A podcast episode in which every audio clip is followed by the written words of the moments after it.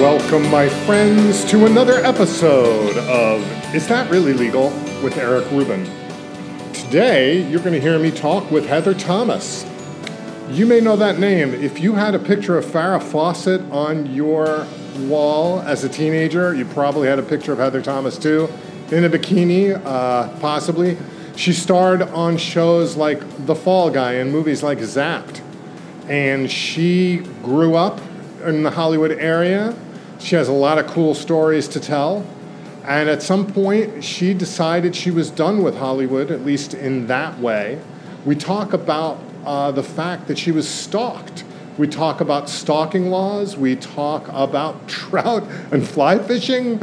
Uh, we talk about a lot of different things, and she's fun. I do want to tell you the sound quality isn't that great uh, for reasons that I don't need to go into, but the bottom line is I felt very lucky to talk to Heather. She's so much fun. She's funny. She's a deeply caring person. Uh, we became friends on Twitter, and you're just gonna really enjoy her. You'll also enjoy some Abe's muffins because they are allergen free. You put them in your face, and uh, they taste as good as anything. You won't even know the difference. And if you have a kid who can't eat certain things, they can probably eat Abe's muffins, and they taste so much better than the cardboard box they come in, unlike some of those other quote unquote healthy options. Do you like the show? Well, then subscribe, tell your friends, share it. You can rate this podcast also. Uh, the usual things you do with all podcasts. But for now, sit back, relax, and enjoy my interview with the amazing and lovely Heather Thomas.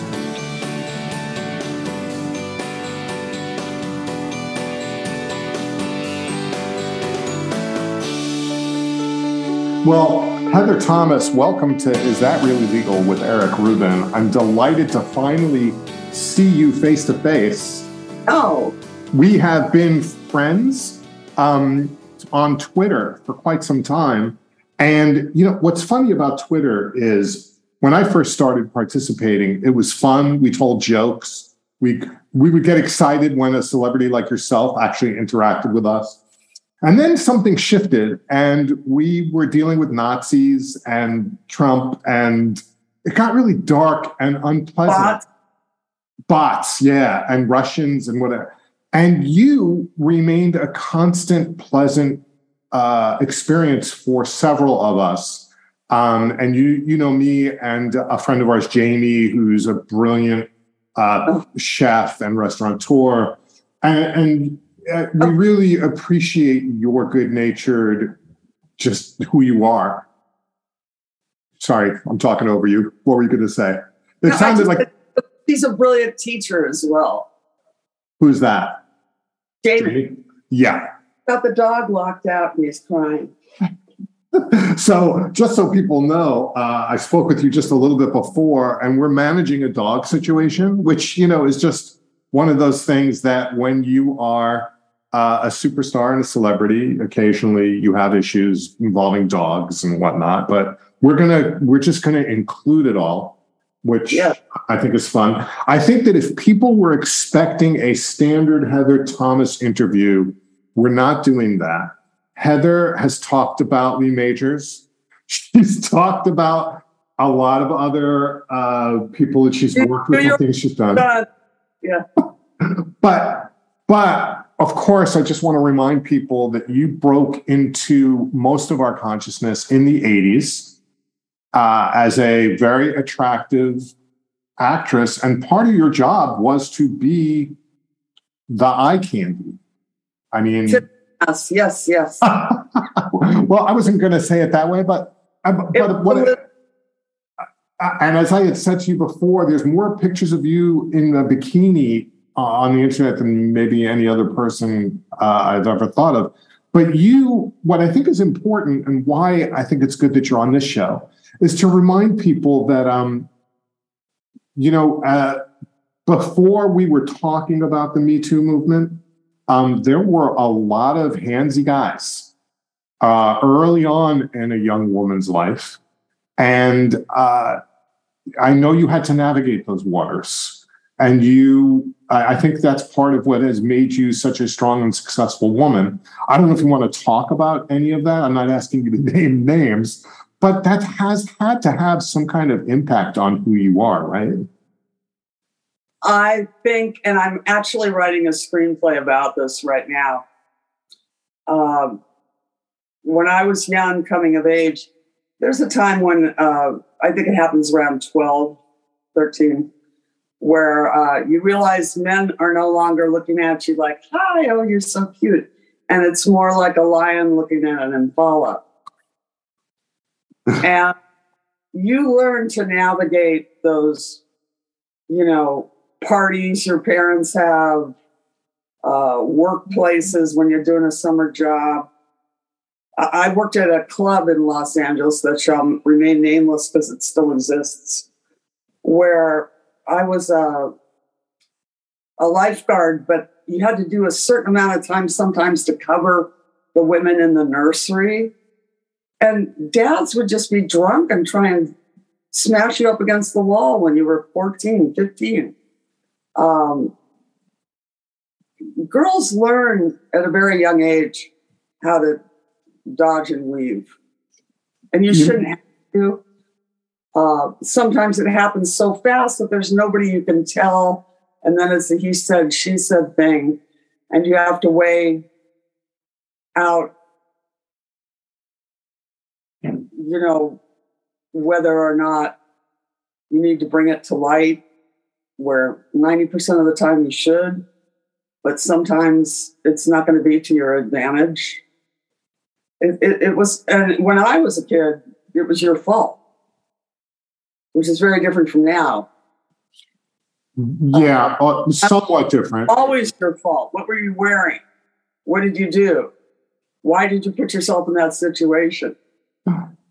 I, I, you know, so and and uh, where there was no when I was a kid, there was no such thing as sexual harassment. Right. I mean, I've spoken to uh, Kim. I'm sorry. Who, who gets handsy when he has a couple of drinks. I spoke with Kim Masters of the Hollywood Reporter about dealing with um, oh the Miramax guy. I'm blanking on him now, um, but you know he's in prison. Um, Harvey Harvey Weinstein, and just that culture and the way that he even recently felt he could talk to her, a woman reporter, who was kind of you know who was on his trail uh, shortly before everything broke but I've also spoken when the Me Too movement started to really happen. I spoke with a lot of my women friends. I don't want to name anybody and clo- close people to me. And they said, oh, yeah, this stuff happened all the time. Like, like you said, being thrown against the wall. I knew someone who worked oh, for a dentist. I'm, I had no idea these things are, I, I you know, as a guy. Oh, and I wasn't Hollywood exclusively. No. No. Fun, but not to the same degree because I think people are beginning to become more wary of it. But I think if they could get away with it, it would still go on. I'm sure things are still going on, and we we haven't heard the last of anything. Um, you have to laugh it off. In my day, you, you had to laugh it off. Um, or, or get out of get out of get out of this line of work if you don't like it. So, I mean, I'm not going to ask specifics, but we all know the casting couch existed or something like the casting couch. I, I'm sure that was, you know, well, it must have been really especially hard when you were being asked to do the kind of roles you were doing, which, you know, the public wanted. It's a, it, what's interesting to me is it's not like there were three men who hired you uh, to, you know, be the character that you were in several situations, and nobody. It's not like the world objected. That was the world at that time, and everybody wanted to see you in a bikini or however you were, and that was the way our society was. It was a character like Commedia dell'arte. It was a stock character.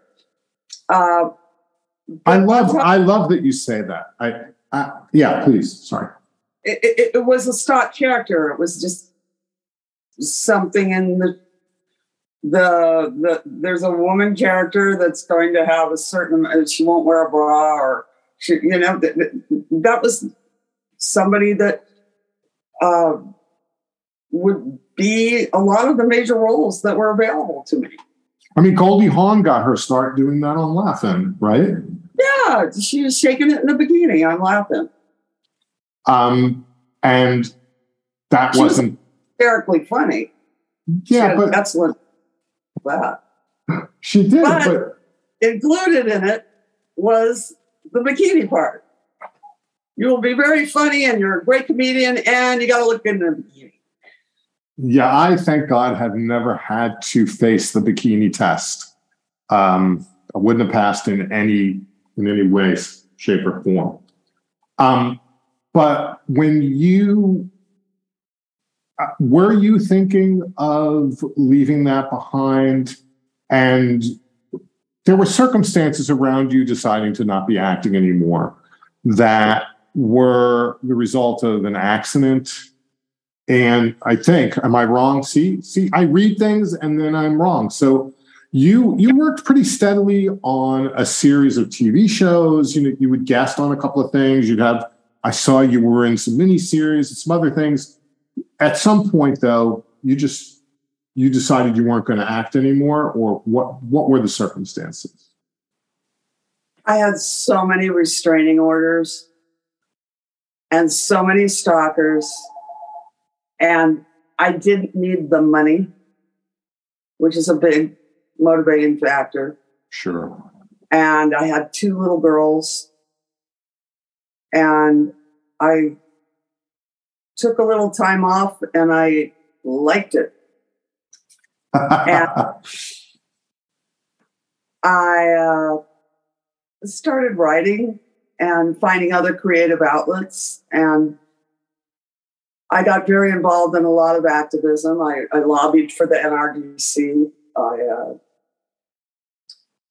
Can you tell me what that was? You lobbied for what? Bruce Vilanch, where we provided psychi- free psychiatrists for AIDS patients. Um, we, uh, I was able to do a lot of things within the community that I felt fulfilled by, and I felt that needed my attention, and my girls needed my attention. And then I had three little girls, so you know, it was a lot of um, personal decisions that you know there was a guy that jumped my fence with a bowie knife this big and was coming down the driveway. And my dogs thought it was christmas and he was ended up wearing them and they broke several bones. And then the bodyguard you know there was like a whole you had a whole thing living here. The bodyguard came running up and he threw the guy out the gate so he wouldn't bleed out on the property. It was and then the Yeah, you want to have your drama on the stage or on camera. You don't want to have it in your life. Yeah, they showed everything but the but the but the street number you know of my home. And so at that point i felt i could take a break. You know- 20 years then 30 years We talked about the fact that Rebecca Schaeffer was murdered in 1989 uh, as a result of a stalking situation. And that is really when it, it wasn't even when people like you were getting stalked and these terrible things happened. It took, unfortunately, Ms. Schaeffer's uh, death. And even now, I- I think that it's taken unfortunately, it seems like they only listen to men. Like it took George Clooney telling people to stop taking his picture or something. Uh, that it really, it, there's been a shift. I don't know. Look, nobody follows me with a camera, so the paparazzi they're not going to cause you to have a car accident anymore unless it i, I I- who knows what uh, would happen if if uh, prince harry and meghan you know had baby lilith you know and they're walking up to neiman marcus you know you, you just don't know right. I'm sorry, I laughed a little bit because and the, the the rabidness of the paparazzi as much now, but they still, you know, will have the telephoto cameras and the drones that will go over your house and I'm laughing because your dog came into frame and was looking at you. There's something in your dog's mouth, and your dog looked at you so lovingly and with expectation of attention. And um, that's a very beautiful dog, by the way. This is Chance the Yapper. What's what's Chance the Rapper? Oh, the Yapper. I like it. He's a awesome. Um, but your activism, it, it's it's interesting to me that look, you are the kind of person who could easily go, I'm done. I I stopped. I enjoyed fame until I didn't enjoy fame, and I'm out. But you are very active on Twitter as yourself. I don't think you ever have somebody tweeting for you. And you include some of your friends like Morgan Fairchild and you, I've been noticing have been tweeting together. And you are um, as political as anyone I know. And you're not afraid to speak your mind and point out injustice. And I know that myself and my friends really appreciate that about you.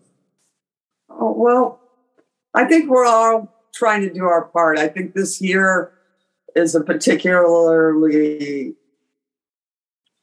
crucial year to be political and to care about what's going on. Uh, it's it's fun. There there's so many puns and so many jokes that are to be made.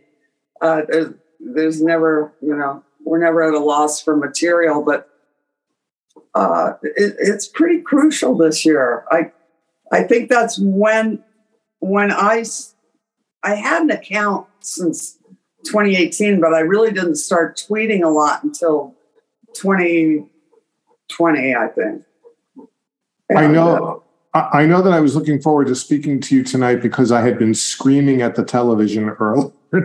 oh, today, today. Oh, and Ari Melber, who I like, who's on MSNBC, had a Trump lawyer on and as you know, I'm an attorney with over 30 years experience, and uh, you're married to an attorney. And um, this guy is just scum. And the way he was hemming and hawing about the election was, I, I was, I can't believe Ari put him on. I think Ari is trying to show that he's even handed.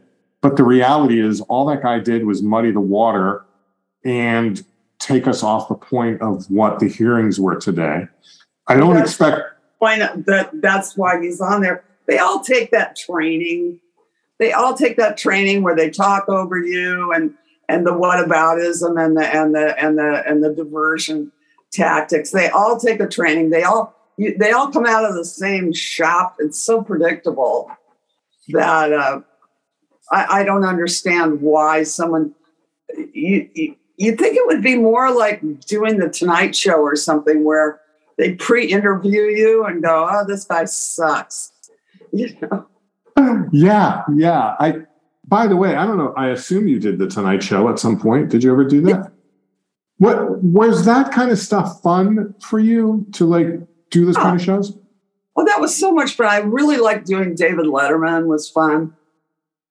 He seems like he would just be fun to hang out with. Oh, fun. David Letterman was fun. Uh, Dick Cavett was fun. I did Dick Cavett. I did Michael Douglas. You know, I grew up with Michael Douglas and Dick Cavett, not literally grow up with them, but when I was a kid and I came home, and like I said, we're the same age, so I'm not saying that I watched you when I was a kid. But the Michael Douglas show was on in the afternoon, and I, as a young, as a, I don't know, a young teenager or even junior high kid, I saw a lot of really great stuff on him. Also, people forget about Dinah Shore. Dinah yeah. Shore had a great show. Sure. But I did, um, what's his name? Oh, the other guy. Uh, but Merv Griffin? Merv Griffin. I did Merv Griffin, I think. He was also great. Yeah.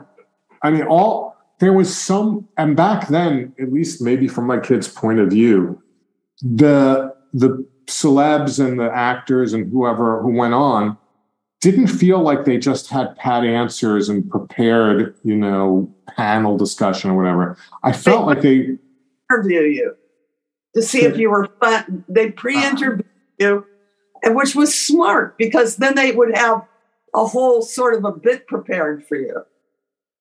It was, it was smart to pre-interview. You would think that a lot of the news shows would do that a bit more. Mm. Maybe they're money, no producers available to do it. But I sometimes I don't think they pre-interview people. I think that some of the celebrities have a lot of power and say no to certain things, and they feel like there's a there's a balance where if you want to have the latest musical star or the latest acting star from something, you, they they can you know have more power than the talk show. I don't know if it's accurate, but it feels that way to me. I don't know. I have no idea. I always thought it was the publicist. well, that's a whole, we can talk about publicists, but I don't know that we want to go down that rabbit hole. But that's a whole, that is a whole interesting world too that I feel exists in Los Angeles and New York, and I don't know where else. I was just at a wedding, Jim Gianopulos' daughter, Mimi. It was a delightful wedding. And I ran into my old publicist, this guy, Alan Nierob, who was my publicist at Rogers and Cowan. I ran into a lot of people at that wedding, but it was so fun seeing him and his wife and, and uh, just reminiscing about how silly the world was back then. Well, you know, it's funny. There was a, there may be perceived as a certain uh, innocence at that time. As I know we're jumping all over the place, but please roll with me. And if there's a problem, you'll tell I me. Like- um, I have friends who are screenwriters, and as you know, there's been some craziness with the agencies and how they deal with screenwriters and packaging. And um, I personally, as an attorney, am concerned for talent that gets an agent that doesn't just represent them, but somehow ends up representing their own interest in packaging. It seems so blatantly a conflict of interest to me. And um, I just, what do you think, looking from where you're sitting? Well, you know, it, it just depends. Uh, there are agencies that represent all parties involved. There are agencies that represent the producer and the writer that the producer hires. So I, I don't think that it's such a foreign subject, but knowing that your agent is making money as a production company or a packager or producer of is a little odd. You know, it's an odd concept. We're going to have to see how it works out because there there are. My husband might represent a star and a producer, an independent producer, or uh, there are agencies that represent, you know, several entities within a film. You know, they might represent uh, a producer and they might represent a writer and, a, and the star. But your your husband, as an attorney, has to let everybody know all the comp- potential conflicts. Tell them I'm representing all of you, and everybody has to sign off on it. But doesn't the agency have to let you know? I have no idea because technically they're not lawyers. I don't know what their responsibilities are. And then there's managers who have a whole other lack of responsibility too, because they don't they don't even have to comply with the laws that the agents have to, which makes the agents crazy. That's a whole and I'm not even in LA, but because I follow the business and I'm sort of a part of it, there's a whole um, uh, soap opera just around this particular topic and around these people. Um, and so well, I expected of managers in a lot of ways. Say that again. I'm sorry.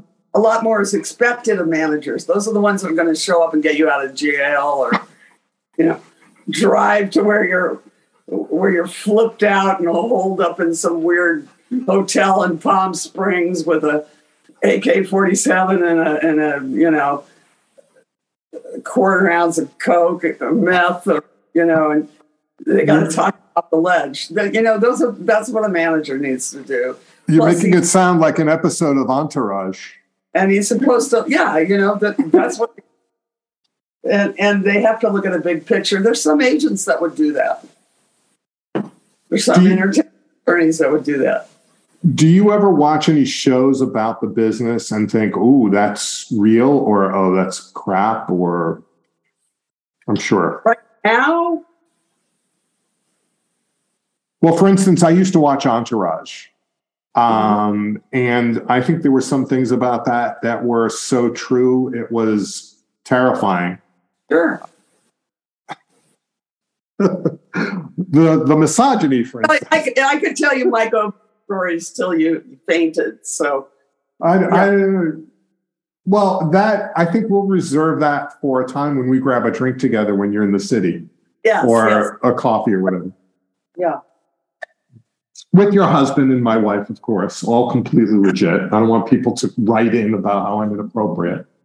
Um, I, I'm going to take a complete, well, it's not a complete sideways turn. Let, let's talk about writing because at some point, about 10 or 15 years ago, you wrote a novel Yeah. uh, called Trophy? Trophies? Trophies. Um, is that still available for people? I'm, Um, yeah, it, they bombayed it pretty hard. What happened was um, I was a Judith Regan book, and under Judith Regan's signature, Judith Regan that year got in a fight with the president of HarperCollins. Remember that lady? And she fired her and tried to frame Judith Regan as anti Semitic. I was just cannon fodder in that thing. So she fires Judith Regan, but they still have my contract. So they don't want Judith Regan's books had beaten every other signature within HarperCollins every year. And that lady didn't want to make it look like she just fired a golden goose. So she bombayed a lot of the Judith Regan books that year. And mine was put under the romance novels. It's a comedy. You know what's interesting is that Yeah. is such a show business thing. Put in every bookstore. They wouldn't put me in the new releases. They put it in the romance novel, like next to the Fabio books, two books to every bookstore.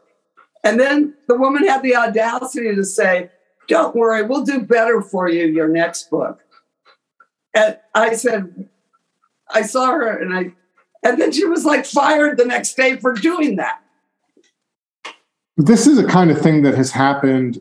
you know, First of all, for people who don't understand this, publishing is show business. It's just another part of show business. Yeah. But in in film, it's seen much more where a whole new bunch of people come into the production company, and any projects that were ongoing with the old people who now left are, to use the term, shit canned because nobody wants them to succeed. They all want their new projects to be seen as good. So anybody who had something coming out, suddenly it's not coming out at Christmas. It's coming out like in February or like sometime when nobody cares.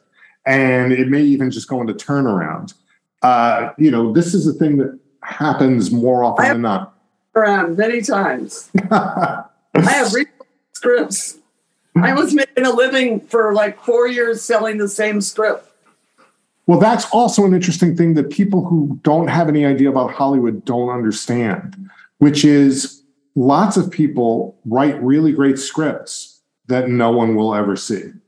Yeah. They, So- they get bombayed or somebody buys it and just keeps renewing the option, but they never get it together to make it.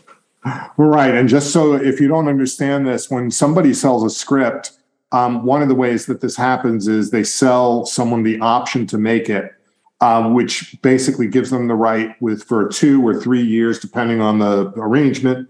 And if they don't make it, then the rights revert back to the screenwriter and they can resell it somewhere else. It's hard though, because when you're reselling it, people in the business know, oh, I thought that was sold to so and so. They never made it. I guess it must not be worth it. We're not going to. Old cheese. Yeah. exactly. Um, again, that's a lot of inside baseball for showbiz. But again, there's plenty of people who are known in the business who are writing good scripts and they're just, they don't get made because, oh, we ran out of money at the end of the year, or, oh, yeah, somebody already did a volcano movie, or who knows what the reason is. But the writing, you know, we're all told that the writing is what's important. The executive move. They either got a better offer or they were fired. But, you know, that's the hard part. You know, until you reach a certain level as a writer, you can't dictate what's going to happen. Right. You don't make this movie, you know, it can't go into, you know, it can't, it can't. If, if the executive gets fired, then I get it immediately. You can't put clauses like that in. Writers just, and maybe I'm wrong, but my experience is that literally maybe three writers have that much power. Um, whereas actors and actresses, there are more people who can open a movie, let's say, or you know, get what they are asking for just because they're asking for it. Um, which is weird because every every professional I know says the most important part of that process is the script. No script, no movie, right? There's very it's it's so narrow now. It used to be there was lots of people that could open a movie. Not not true now. There, it's there's maybe a handful of actors that can really open a movie, and uh, there's only a handful of types of movies that are always selling. You know.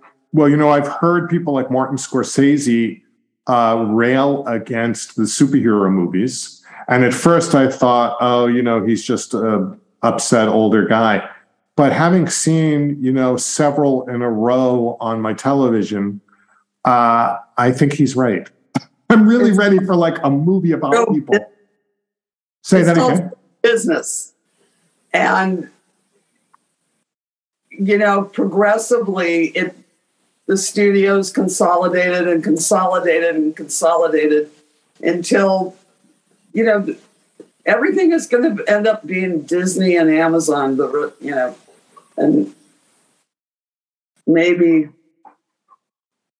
maybe uh, Netflix. That's about it. But Netflix took a dive, didn't they?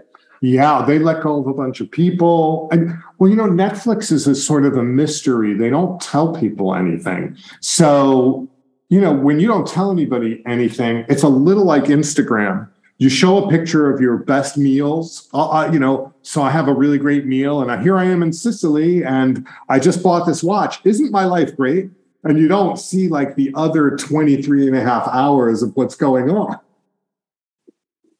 that's true so i think that netflix is uh, the to use the chicken analogy the roosters or what the chickens are coming home to roost um, they are you know, Apple seems to be doing well with shows. Uh, but you know, we've both been around for a while. The pendulum swings all over the place. It'll sw- keep swinging. I think we're all going to end up being Amazon and Disney. Which is going to be owned by all Amazon, Disney, and Google. Amazon, all entertainment will be Disney. Well, we could do worse. I'm sure. By the way, if you think that we uh, we're not right and you want to talk to me about it, go to www.isthatreallylegal.com. You can leave me a message and tell me that you hate Disney or that we're completely wrong. But I will say that Disney has gone through a ton of evolutions themselves during our lifetime. Yes. When they came out with Touchstone Pictures and Splash was their first movie, speaking of women in bikinis, um, they had Tom Hanks, Daryl Hannah in a really fun, in a fun movie, in my opinion. Uh, but it was not with the Disney brand because you know you had Daryl Hannah naked uh, coming out of the water, and um, so they created this other imprint, if you will, called Touchstone, and then they put out several movies. And they had for- the pictures before that, and then they had they had tons of. Uh, companies within the company? They are far from done. I mean, they've made some missteps like everybody's made some missteps. But when you have a lot of cash, you can make mistakes and recover. I think they know what they're doing. I wouldn't bet against them. At the wedding, Bob Iger was at our table and Willow Bay. And um, of course, I was sitting next to Michael Chiklis, and of course, we said, let's ask him. And we all said, hey, Bob, Ron DeSantis.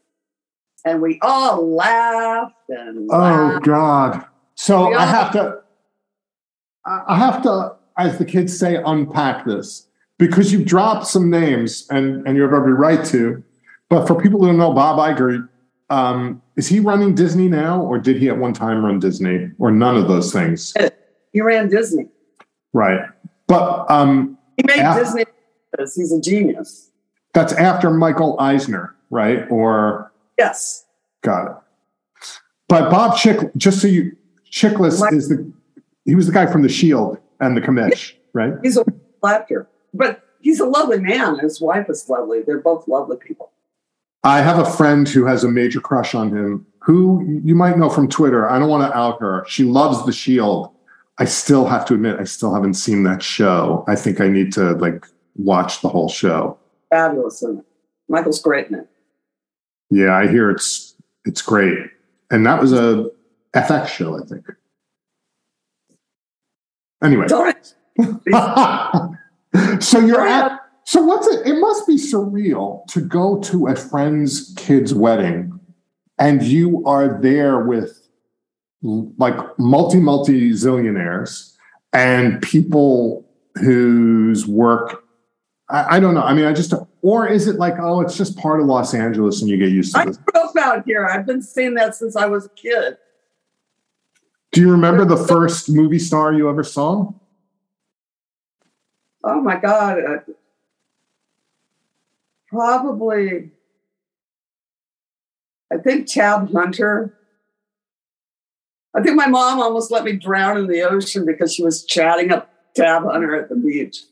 That's a name. I, I haven't heard too much on. He recently passed, I think. I'm sorry, but that was one of he was one of those guys who was a real superstar, and I heard great things about him.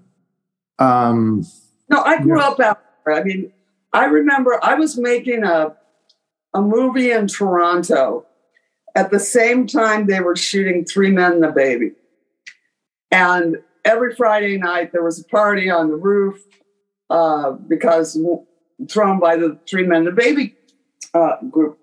And I remember everybody saying, "Oh wow, look, there's Leonard Nimoy," and all I could think about is him saying, "Are you fucking kids smoking in the backyard?" You know, I, I just you know, so many of these guys were like parents that I was in trouble with. You know, so you you get a totally different perspective. So it was like, "Hello, Mr. Nimoy." It, it, it, that's great. You know, when you, my life growing up out here, you know, I, I had a manager goes, Oh, everybody in the world's marching around here. It's no big deal. So, yeah, but I, I mean, there's always somebody that you're in awe of. Is there anyone who, if you saw them today, you'd be a little tongue tied? Oh, sure. Sure. There's a million great people that I would be tongue tied. I'm not saying I'm oh blase about celebrities, but I'm just saying they're here. Right, right. You know, it's like New York. It's the same thing. Yeah, you know, that's true. I remember when I saw my first couple of shoots happening in New York and seeing real live actors. And, and of course, I I did have an acting career. And uh, when you say Three Men and a Baby, I was in a movie with Tom Selleck, who, when I saw him, I was like, I've never seen such a big and handsome man in my life as Tom Selleck. He was very nice. And um, it was a movie called The Love Letter, which was a sweet little comedy, little romantic comedy that Kate Capshaw was in and directed. No, excuse me, didn't direct, she produced. And it was shot in New England. And um, that's when I learned that actors are people because we had a scene and on a break, he said to me he was worried that he might get fired. And I thought in my head, you're freaking Magnum PI. This is like 1999, I think. Like, I'm, why, how is he going to get fired? He said he didn't think that the director liked what he did. And I've since spoken to several actors, even on the show, and you, I've discovered that people do get fired. like actors get hired, Yeah. and sometimes they get fired right on set. Yes. Even even big deal actors. yes.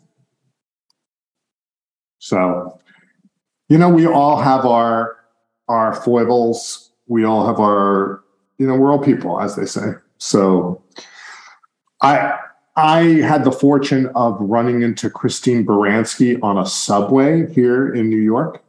Mm-hmm. And I just I said a quick hi. I didn't want to bother her, but she's Christine Baranski, and I just think she's the greatest. And she I just chat. You'd be off. Yeah. Yeah. Well, she just chatted me up for like 10, 15 minutes on the subway. And I I kept thinking I should just I should leave, but I couldn't leave myself because I had to go uptown. Um, Did you an entertainment attorney? I was acting at the time. I was actually in an off Broadway show, um, wow. which was not she. She had just done uh, Mamma Mia, and so she was in New York for publicity. I think she's tall and she has the best posture of any human being I have ever seen. A good posture. I have terrible posture. Did you ever do dance? Was that a thing? What? Did you ever do dance? I was never, I, I never had a dancer's body. You need a short waist, and I have like too long a waist. It's a long story. But um, I danced in shows. That's how I got an agent. At UCLA, I was in, in the boom boom room and I had a big solo dancing. I was a I was a go-go girl in a cowgirl outfit. And I danced and, I, and it was like a two-piece cowgirl outfit with little boots and I danced to break on through to the other side in a solo. I can't think of a more Los Angeles thing. a go-go girl in a western outfit with a Doors song. That's about as LA as it gets. I know. And I was the scene change dance when they needed to move all this, the sets and change the scene. I was the big long solo that I stood on the edge of the stage and humped at senior citizens that came there on a bus. So you pulled focus, as we said. Yes. Well, I'm sure. I'm sure nobody noticed that there was a set change while you were dancing in that outfit. Of no, job. I, I, don't. I have nothing to say about it. We'll just. I'm going to make the worst transition possible, and I want to talk about fly fishing. I have some dear friends who are passionate about fly fishing, who have who go to Canada to fly fish, who go to Bolivia to fly fish, and they fly fish for all kinds of I mean, they use fly rods from marlin, bonefish, trout, steelheads, um, and they Golden Dorado in Bolivia. I mean, all over the place. So, what drew you to being involved in fly fishing? Dating this guy that uh, I had had a car accident where I couldn't do as extreme of sports as I used to. There's no kite uh, I had to slow down a little bit. I, I, still surf, but I had to wear a brace and and uh, he said, well, "Let's go fly fishing." And I found women tend to excel at it when we really put our mind to it. Um, and for me, it's like looking for buried treasure. It does not have the same collection of nerves when you're putting that hook. I fish barbless, so you have less than a second to get it to hook the fish. I don't fish with bait because that's not sporting. Um, I fish with flies, or you know, uh, I fish with uh, yeah, flies, either floating flies or underwater flies. And do you, uh, do you tie your own flies, or do you? I, I my friend. I'm not one of those people that sits there with a magnifying glass taking one thread of a feather. No, that's not me. That's a whole other art form. I think. A whole nother thing. That's a whole nother level of intent. It, it's a good OCD. It's good for OCD people, but it's not my thing. But I do love fishing because it's like it's like looking for buried treasure. You have to be aware of of uh, you know first your cast and getting a drag free drift and getting a at the moment, the, the sunlight, the wind, the uh, different currents of water. You want to get it right in the seam or a foam line. You want to get it um, on the you know, depending on what kind of water you have. If you're in the ocean, it's completely different than if you're in a creek, which is completely different than if you're in a lake. And, you know, if you're fishing above water, it's completely different than if you're fishing below water. And being outside in the kind of places where you would be able to fly fish is probably just, in and of itself, that's a wonderful time. It's glorious. And this, you have to also be aware of the structure of where you are giant boulders. I mean, you're always in a canyon. When you're fishing on water, there's always, it's always going to have greenery and be lush, unless you go to Argentina where it's kind of bleak in these weird windswept areas where it's just tundra. But it's always outside and there's eagles and moose and creatures, bears and wolves. And I've seen everything on the river. And uh, it's another way of listening to nature very intensely. And and I catch and release. I I rarely kill fish. Uh, if it's a hatchery fish, I might kill it. Well, it's interesting. My friends also do what they call they give free lip piercings, and they just let them back out. Um, and it just seems like everything around there, there's the athleticism of using your body in a in a very specific way um, because as much as it may look beautiful, I know from other things, it, it's probably very difficult to get to the place where you make it look easy to cast a fly rod. Well, it's it's the the bend in your rod, and and but it's mostly the weight of the line that carries the rod out. I, I think there's also probably an ability to do less. Is that accurate? you get to a point where ergonomically it looks like you're doing a lot less. And it is, if you're getting tired out, that would be your a beginner. At my age, I can, I do a lot less. Well, I house in the wind, and you know.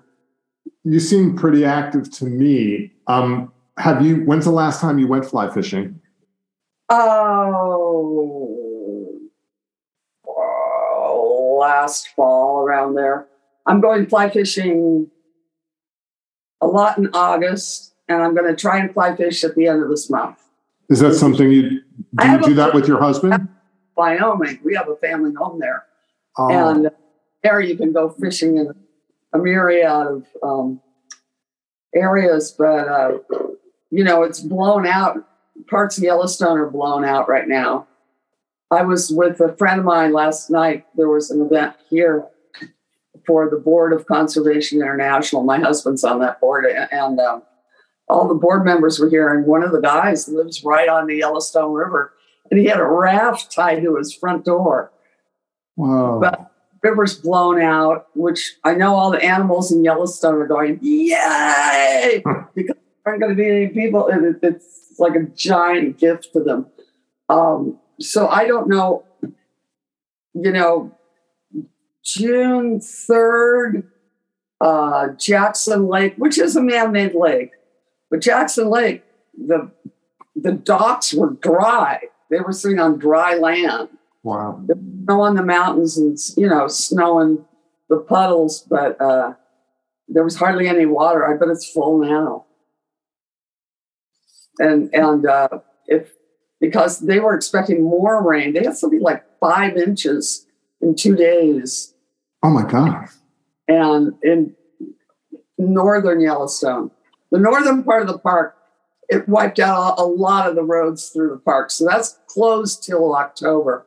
But there'll be a, I, I love the Yellowstone River, but I think, I know that the um, South Fork is happening because you can see Henry Winkler enjoying himself every day. I'm so jealous.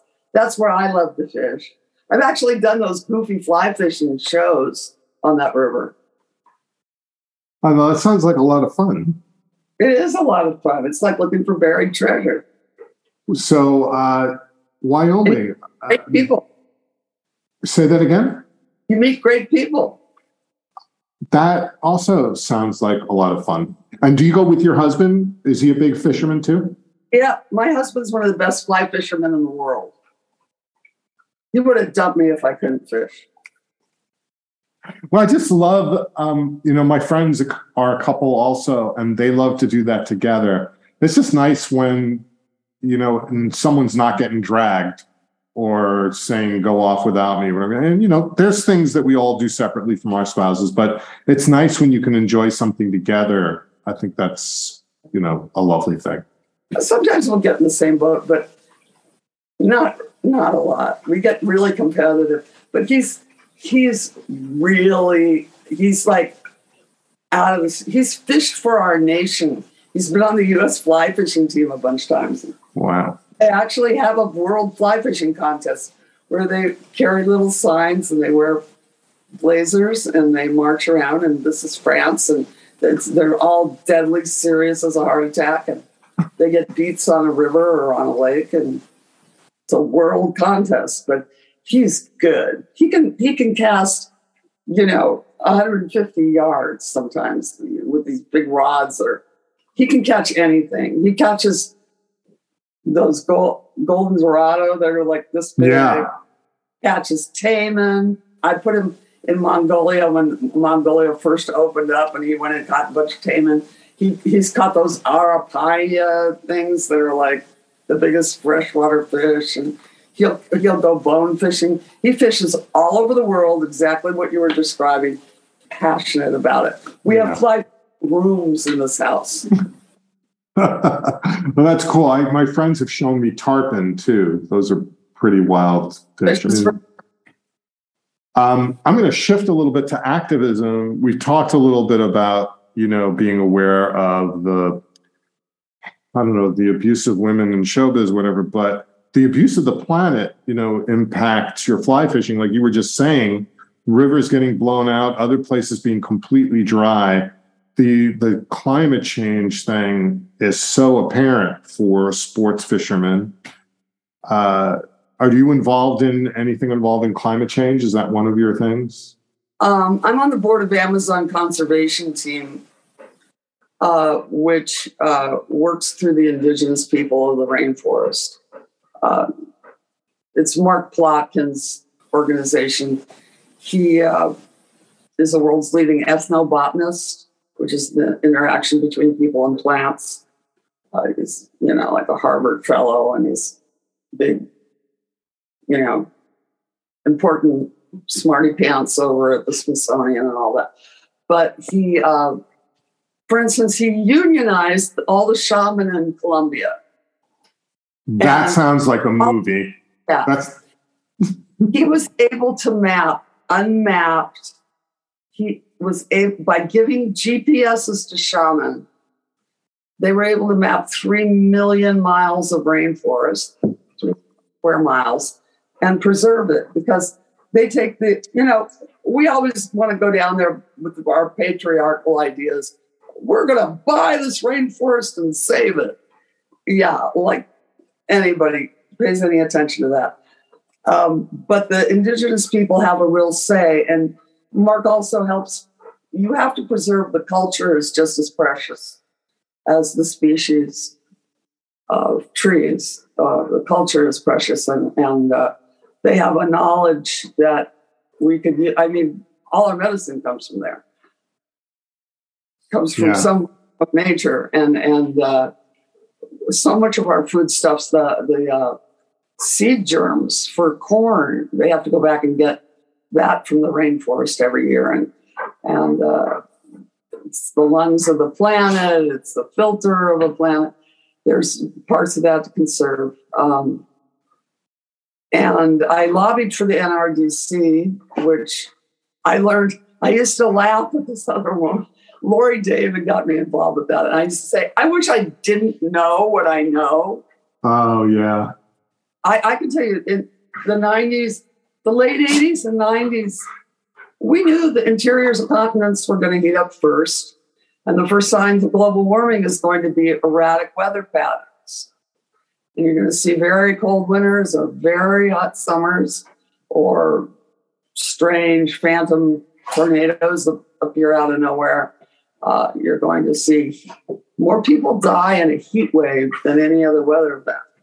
Mm-hmm. And uh, just look at it, it, it's happening in India now. They're not being able to grow a lot of food. Yeah. It's either hot or there's a mon- there are monsoons that are that are not occurring at the usual time of year and they're extreme and they're happening in areas where they usually don't happen. Yes, I mean everything you're saying is accurate, and I I appreciate you being active and everybody who brings any of this to anyone's attention. I, I'm I'm very keenly aware of the fact that I don't have you for a lot more time, we should wrap up soon. I would be neglectful if we didn't talk about your chickens. Um, I showed my wife earlier tonight uh, some video that you took of your chickens, and um, again, this is a thing about LA and New York. I live in Brooklyn, and there are chickens on people's rooftops, and there are people who are really into chickens in Brooklyn. Not not in my building, and not everywhere, but it's a thing. So, when did you become passionate about? By the way, I think when you're the kind of person when you find something you like, you get passionate about it. You know, fly fishing, environmentalism, chickens. So, what is it about chickens? Chickens. Um, I think there was a salmonella scare, and my youngest daughter and I decided to get chickens. Um, I had had a garden tour of the house. Somebody had conned me into being on this garden tour, and through that, I accidentally got eight lovebirds, and they never stopped loving, and it was like they were thirty all of a sudden. and so I had this big eighty. Um, what do you call it? Uh, aviary built, and uh, for the these lovebirds, and then uh, so it wasn't that big a stretch to just build a chicken coop next to it, and uh, we got the original eight chickens. One of them, Dr. Taco, just died this year, uh, two months ago. She um, was 14. Wow. I had yeah. no idea that a chicken could live that long. Either did I we thought she was 11 and then the vet came the night she was she was ailing. Shush. And um, she, um, he reminded us no no she's older than that. She's 14 and we all freaked out. This vet came over the night. She was dying. But uh, yeah these are great. I feel They're like your dog is a publicist telling me that and you get a garden fertilizer. You have eggs that you know don't have salmonella because you keep your coop clean. I, I feel like your dog is a publicist telling me that I don't have much more time with you. Um, but I love the names that you have of some of your chickens. One is named Golda Meir. Yes. Is there is there a reason that your chickens have certain names? She looks like Golda Meir, but uh, hard to argue. I don't know. It just pops in my head. It really, really pops in my head. I'll, I'll look at. I looked at this one giant Lavender Orpington. and I said, "Your name is Peterbilt." And then, That's a great name for a big animal. Yeah, big gray chicken. Well, Heather, is there anything you wish that I had asked you about or that you should have talked about while we were uh, doing this interview? I'm glad we didn't talk about politics because I would probably just curse the whole time. Freaks me out. Do you do you ever go to bed thinking 99% of the people in this country aren't seeing it? Yes, that's exactly that's what I was screaming at my wife about tonight. God bless her. I was like, I, I, everyone is just eh, we're watching these things. We, the few of us who are watching this, and other people are like, "Oh, I'm bored this isn't interesting you know and they're just going to blindly walk into a set of rotating knives because they're not paying attention and i feel like cassandra, cassandra we are yeah. sitting ducks sitting ducks unless people get really serious about their volunteering and they register voters and we really do need youth influencers to get deadly serious because this is it's just too serious. I, I, can't even go into it. I'm going to start cursing all. Know, I, I, let me use this opportunity to tell people I volunteered for the Biden campaign, and one of the things that we were able to do it was during the pandemic, and we worked from our home with a computer and our phone, and they had this really cool software, and they gave us all these phone lists. And it was mm-hmm. very simple. And sometimes we'd be calling people they thought were not interested and the best thing we could do was confirm they weren't interested. So that's where we weren't putting our energy. Just You've something is. Let's either talk to them on the phone, talk to them door knocking. If people don't want to, if people don't step up and volunteer this year, we're dead meat. Yeah, and um, I just keep saying, I I just pray that people are registering kids at these concerts all summer. Yeah, you know, there used to be this thing, Rock the Vote. I don't know if they still Rock do the that. Vote is very active. Um, they even have some wonderful things like you can get some software or something, a program from Rock the Vote, where you can register. Um, you can register people on your website, or when we all vote, Michelle Obama's thing, you can join registration events, and I, and join a team registering voters. We need to register voters. We need to get out the vote, and it's deadly serious. Or it's going to be hell. I I, I think we were able to do this without us losing our minds. But I think I just want to have a cocktail now. You made me want to drink. I'm sorry, or you're welcome. I, have got uh, I, I've got to disassociate for at least an evening. Yeah, I you're not the only one. Uh, during the Trump administration, especially during the pandemic, I perfected my Negroni recipe and added quite a few pounds to myself in the process. So, uh, but you know, Heather Thomas, I think we were able to do this without my blood pressure being too high.